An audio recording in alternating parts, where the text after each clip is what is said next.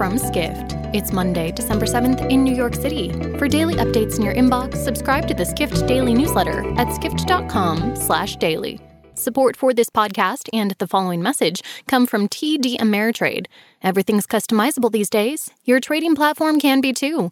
With Think or Swim, you can customize screeners, charting, and stock forecasts, so the market is always tailored to you.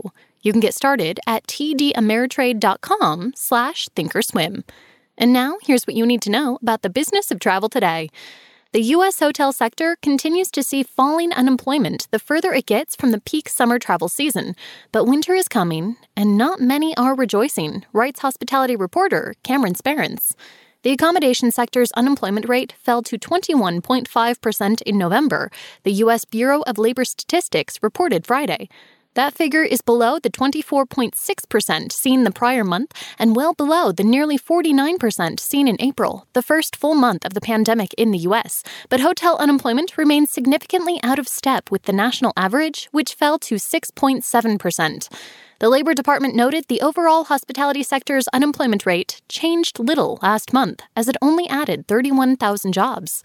While the overall unemployment rate ticked down from October's 6.9%, hospitality sector unemployment is still at an absurd and unacceptable rate, said Evan Weiss of LW Hospitality Advisors.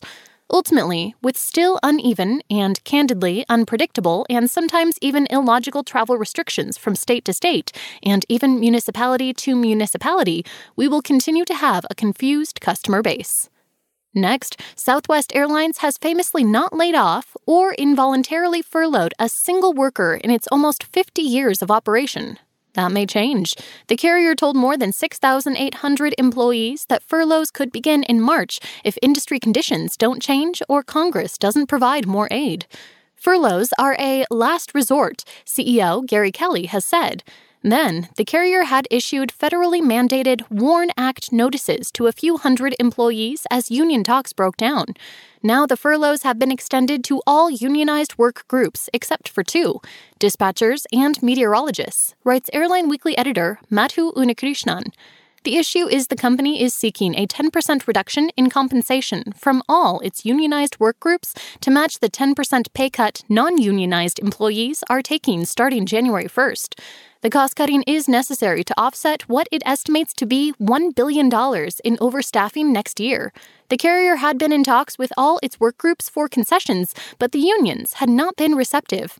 Our absolute goal is to preserve every job at Southwest Airlines. However, due to a lack of meaningful progress in negotiations, we had to proceed with issuing notifications to additional employees who are valued members of the Southwest family, said Russell McCready, Vice President of Labor Relations. We end with some inside talk from Airbnb's roadshow presentation ahead of its IPO. Airbnb had dabbled with the Booking.com performance marketing playbook in 2019, and it didn't go so well, writes executive editor Dennis Schaal. During a roadshow presentation Thursday, CEO Brian Chesky expressed disappointment with Airbnb's incremental marketing spend in 2019, saying the company didn't see the returns it expected, Skift learned. In 2019, the last full year before the pandemic struck, Airbnb's sales and marketing as a percentage of revenue increased 3.6 percentage points to 33.7%.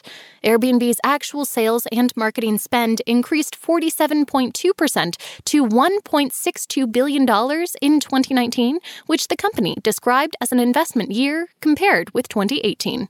For more travel stories, head to skift.com. To find these stories and more insight into the business of travel, subscribe to the Skift Daily newsletter at skift.com/daily.